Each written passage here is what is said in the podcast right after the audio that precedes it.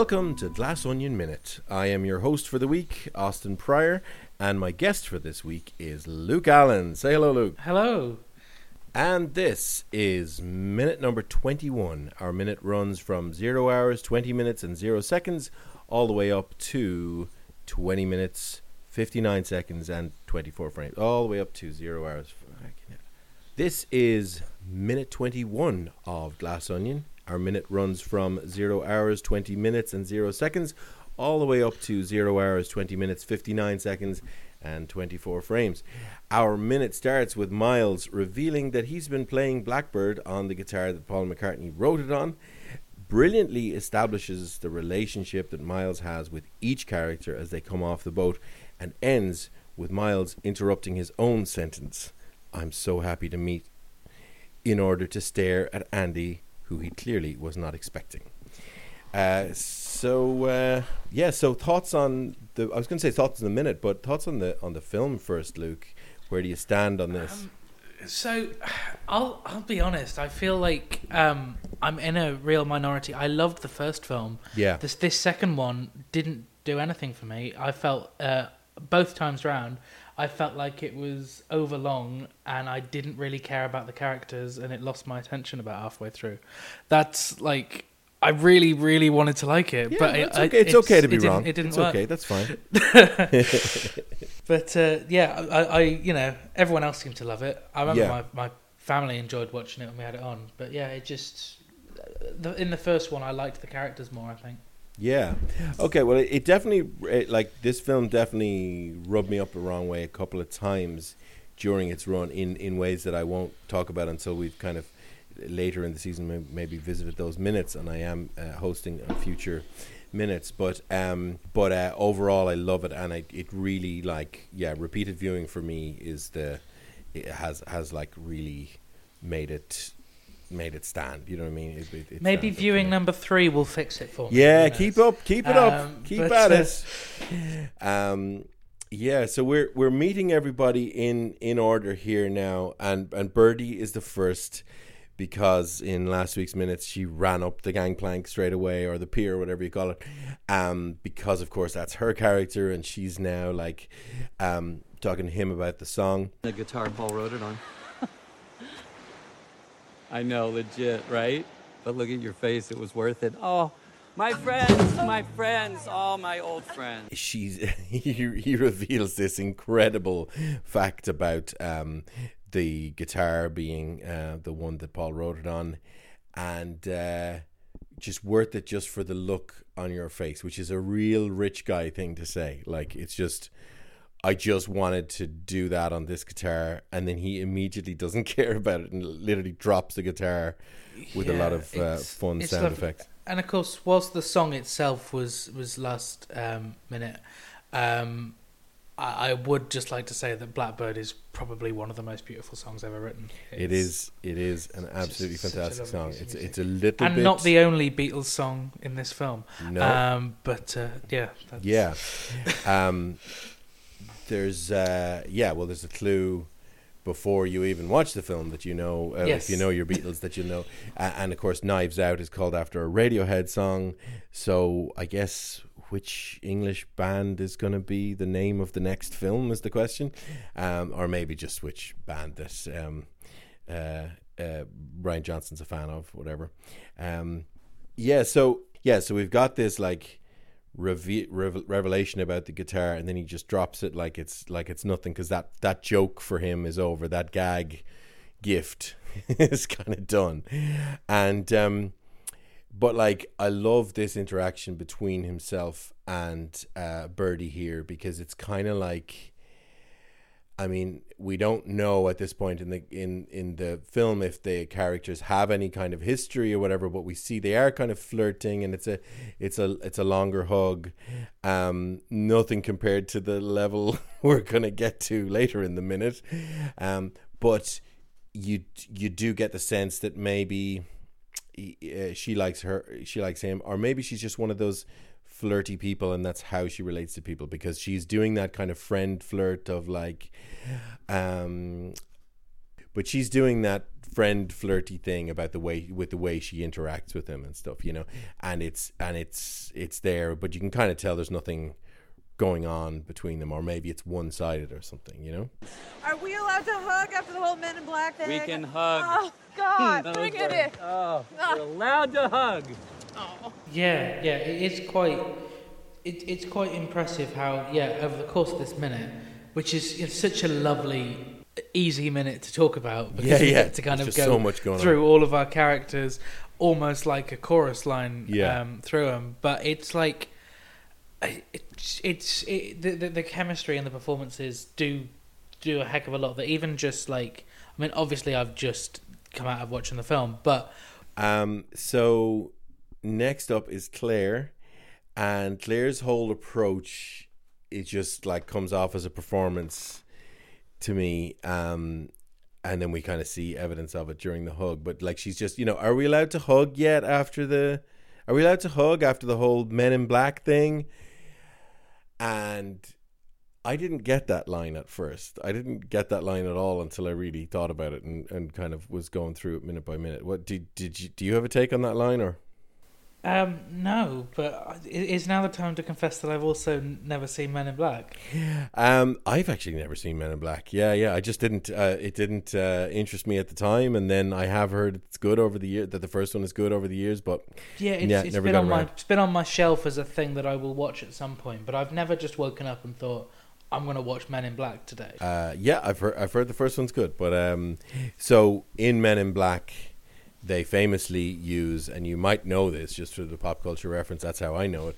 They use a mind a mind uh, eraser thing where you can erase certain memories and implant other memories in their place, and uh, that is like a silvery sci-fi looking thing. And the thing that in last week's minutes, Ethan Hawke um, used on everybody and sprayed into their throat um, i- is is a bit like that, and that's what she's talking about. Maybe that was obvious to other people, but to me, I was like, I did not know when I first watched this movie what she was talking about, and even when I got these minutes to look at, I was like, yeah, there's that weird line.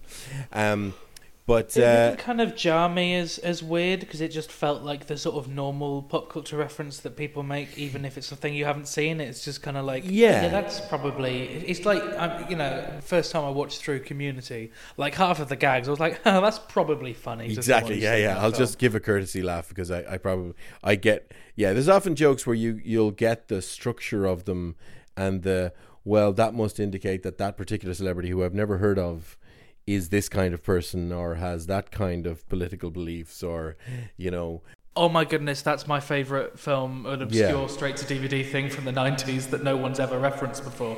You know, and it's. yeah but it- then isn't that like and i i'm inclined to agree with you but then isn't that just the kind of um recognition factor the member berries you know that just like oh i know think, that there's a- i know that thing therefore that's funny it's like well I think um, meta jokes and innuendos should work in the same way, in which their mere presence isn't what makes it funny. yes You also could look at, um, at humor theory and things, and you know, humor and comedy comes from a benign violation. oh yeah i mean it's like there's there you know there are no absolutes it can definitely be that the reference itself can be the you know that the the style is the substance so to speak this isn't a joke in the movie and it's also not even a joke that claire's making. It's more like just a, a throwaway kind of like Yeah. it's it's reasonably humorous but it's not a, a gag gag you know? Mm. um, nobody's meant to be like outwardly actually laughing. Oh that thing is like that thing from men in black. It's just But- it's but I just the- think- that's her shorthand describing this sci-fi gadget. Uh, but also, I think it's that weird period uh, in media which we're probably just getting to the other side of, in which it was like, right, are we acknowledging that this happened, or Yeah. are we pretending it didn't? You know, it's kind of like, um, Yeah, definitely. But I don't know if we are at the tail end of it because now I think we have to have the period of like the pandemic movies, movies set in it, like movies dealing with it, where we like, yeah, you know, th- I think there's a long tail of of um of this where where it goes to like Vietnam movies still being made in the 80s or whatever. You know that it's like yeah, that it's, that's true. it's yeah, just because we haven't had this might be the biggest movie that in any way kind of features like lockdown life and stuff like that? Because I know there were there, ha- there were pandemic movies that came out quite early, and there were like COVID acknowledgements in other movies. But Mm. I, I can't think of uh, any. There's, there hasn't let's been think. like a COVID nineteen movie, you know, I- I- No, in, so in a there's, big way. uh, this- the second Borat is one of the first things that's come to me. Right. But that I don't think was quite as big as they expected that No. film was going to be. I understood why Zoom movies were a thing, but it was after a, about six months in lockdown. I was like, yeah, I'm done. Uh, yeah, absolutely. no more Zoom movies. Claire is uh, having her hug with um, Edward Norton, uh, uh, Miles, and she. I almost think like part of the reason she's asking, can, "Are we allowed to hug?" is that maybe she doesn't want to. because when she's actually in the hug, she puts on this really sour face that she's just like, eh, okay, yeah, yeah, and gets through it, and then can't wait to get out of the hug. And as she pulls back, plasters a smile back on and just goes, "Oh, honey," you know, and just like you know, this this very um, yeah, this very fake. Well, we know it's fake because we've just seen her uh, her face change behind his back. Um, so that just sets up her ambivalence, I guess, um, towards Miles, and um, that he just wants to be this host. He he loves the idea of everybody loving him, and uh, yeah, that's what's driving him. And then poor Peg comes up, who is being treated as a non-entity here. Um, he's just he's he's saying like he basically says Duke straight away, just as Peg is looking up. She's like even carrying Birdie's dress is like she's in a servant role. Um, Miles just doesn't see her. Basically, he's he, she's the hired help. She's here as his assistant, which is fine by him. But he's like, yeah, you're not. Yeah, it's almost like what he will say in a couple of minutes' time. You know, not part of the experience at all. You know, so I think, and he just moves past, and he's just like, Duke! Hey, buddy. Um, Peg just does a little kind of shrug face or kind of a "Okay, okay and awkwardly kind of sidesteps and is like, yeah, shows a bit of attitude as well. So she shows a bit of Peg, you know, This is a dream. Not a dream, wide awake. um, which is just perfect. Uh, and so then Duke and he, like Miles, maybe a bit of a chameleon as well because he changes his kind of attitude to like a manly kind of hey hey man and and does goes in for the kind of clap handshake thing i don't know what you call it that low five kind of thing and then pull into the hug and then uh, uh, just a gag about like him not being able to breathe and get his words out when he squeezes him with the big with the guns Whiskey. Wow. I just, I love and um, yeah, in that big big bear hug. And uh, but there's much more about the Duke Miles relationship that's about to be revealed in the next person, which is whiskey. So um, so whiskey, so uh, yeah, he just steps back and he's like, whiskey, wow, I just.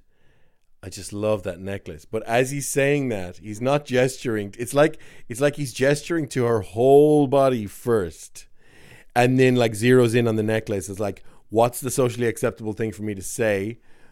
Uh, plus, is there significance to that necklace? Maybe, and then and then he's like, I'll just say necklace because then because what I want to say is like much less appropriate and is about much more of you than just that. and so it's it's so like even before they hug, he's being so inappropriate and so kind of creepy with like wow, you know, I uh, I just I love that necklace, you know, and then uh yeah, so then they come in for the hug and it immediately looks like an established dynamic among these three that we've got like Duke is used to this and is already kind of awkward and doesn't know where to look and they're just in this like way too long way too lingering hug. She's throwing both her arms up around his neck and like kind of hanging off him and they just start to sway like lovers. And we cut to um you know Birdie and Claire looking on with like kind of disgust and disapproval and and and Birdie maybe a bit of jealousy registering as well. But uh, like the re- I'm, I know I'm only just I'm just describing what we see on screen, but the reason I am going I'm going into those details It's just beat for beat. This section is so amazing. Especially this is kind of the juiciest bit of the minute in terms of like the number of interactions and the amount of kind of group dynamics going on, and it's so brilliantly done. And this is kind of like it's it's everything coming together. It's obviously the acting on on screen, but that's supported by the casting, and that's supported by the the vision that Rian Johnson had for this whole thing by conceiving it. Therefore, it's supported by the screenplay. You know what I mean? So it has just really solid filmmaking all the way through. I know it's not working for you, but I assume you acknowledge this minute works really well. Yes, yeah, no, uh, but by this point in the film, I was on board. Yeah. Um, you know, I was I was ready to be taken on the journey, and I think everyone has been very well cast as well. Yes. Um, yeah. there wasn't like a pinnacle moment where it's like, oh, by this point it lost me. Yeah. But like, I just kind of wavered out. But both first time round and this time round, at this point, I was on board, which I'm very glad at. Um, also means, given the, the format of the show and the, the not referencing other minutes, that the point in which my mind started to wander and I will stop being bothered um, isn't now. uh, and so I can pretend I know more than I do. Mm-hmm. Uh, but no, I, I, I, I enjoyed this and I, Um, so to break up this this moment and and uh, end the kind of torture for himself, and then uh, Lionel. Uh, so he's like, "My man, good to see you, buddy." And this is a very quick hug. This is a very perfunctory kind of, you know, you two, you two, man. And it's just like. Maybe it's because we already know at this point they work together, and so they would probably see a lot of each other, although remotely, presumably during the pandemic. Um, so uh, we can maybe excuse it for that reason that they just see a lot of each other, so they're not like having a reunion hug. They're just like, "Hey, buddy." Um, but it also hints that there's maybe something going on. There's some uh, ambivalence there as well, and um, yeah. So then then Blanc, uh, yeah. So then Benoit Blanc is the next, uh, yeah. So it's it's just hello, and even before this moment is cut off, it's already a bit awkward, and and and Benoit starts in on the big, oh, I can't express my gratitude enough, blah blah blah, and so yeah, it's it's a there's there's something awkward there as well, you know. So it's just so many layers, and of course now we, we won't really discuss Andy in this minute because she's cut off, but we see her and we see the beginning of Miles's reaction to her, and he's obviously shocked to see her for at this point in the film, uh, you know, obvious reasons that we've established that um, they don't get along, and, and and everybody's wondering why she came, and so uh, yeah, so that's our that's our minute, and it is just like we say, you know jam packed with with character. yeah, yeah, I feel like the main points of this week are. we, we've probably about half of our good points have been have been used in episode one, um, so we'll, uh, we'll we'll we'll figure it out. But yeah, it's solid opener for this minute. And um, when I first opened up the the minutes uh, to see what we had, I was very sort of relieved to see. Oh, there's stuff to talk about because it's it's I mean, there is there's other stuff going on in this film. That, uh, in this minute, there's beautiful beach photography that is worth uh, worth kind of uh, drinking in, and there's even a view of a certain bulbous glass structure in the background of a, a couple of the shots, and uh, but we'll get to more on that later in the week. Are there any no- notes that, that we need to cover? On No, we'll do Or was that just Another Monday question thoughts? was just, do you um have you did you see the film on its original release? Okay. Um, yeah. Yeah, so I guess the only other thing to cover is like my answer to the question: Did um, did I see it? Like, I I really wanted to see this film when it came out in the limited cinema release, but I didn't know when it came out that it was going to be so limited, and um, I wasn't able to see it the first week, and I was really wanted to get my wife Darina to get to see it as well, and so it just we couldn't organize it, and then it was just gone, and of course looking back, I should have known it would be a completely limited release because Netflix don't want people enjoying themselves in the cinema, um, and uh, so so it's yeah, so it, was kind of shut down too early, and I was really.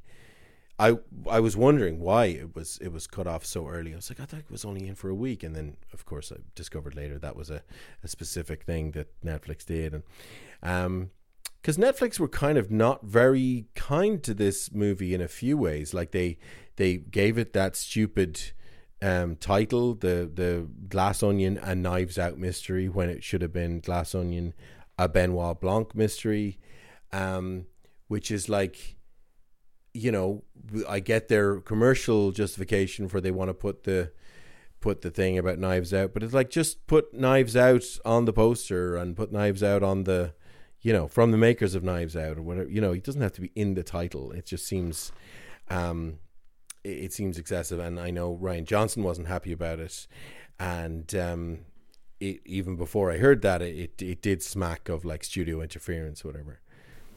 Well, yeah, because I don't think I think this also stands enough on its own that if you haven't seen Knives Out, like you're also fine. Definitely, I mean, it's and that's of- part of the reason kind of- that he didn't want. That's part of the reason that he didn't want it to be called that. Um, uh, mean, it's like Daniel Craig and franchise uh, You know, with, with with Bond, it's the same sort of thing. As you can kind of pick up. Ah, any- yeah, you can maybe pick up. You can watch. You can watch any Bond movie at any time. I think all the the Bond movies across. Yeah, But I think there's they more. do have more. They build more of- in the yeah, Daniel Craig one, especially yeah. like if you haven't seen like if you watch the the the, the final Daniel Craig one. I think you'd be pretty lost if you didn't uh, if you hadn't watched anything up to then. Um, I just But Bond, bef- Bond before Daniel Craig. but Bond before Daniel Craig is Then- very then much like this. It's Yeah. episodic. They're kind of interchangeable. You don't even know watching Glass Onion if um, if the if Knives Out happened before or after, and it doesn't matter.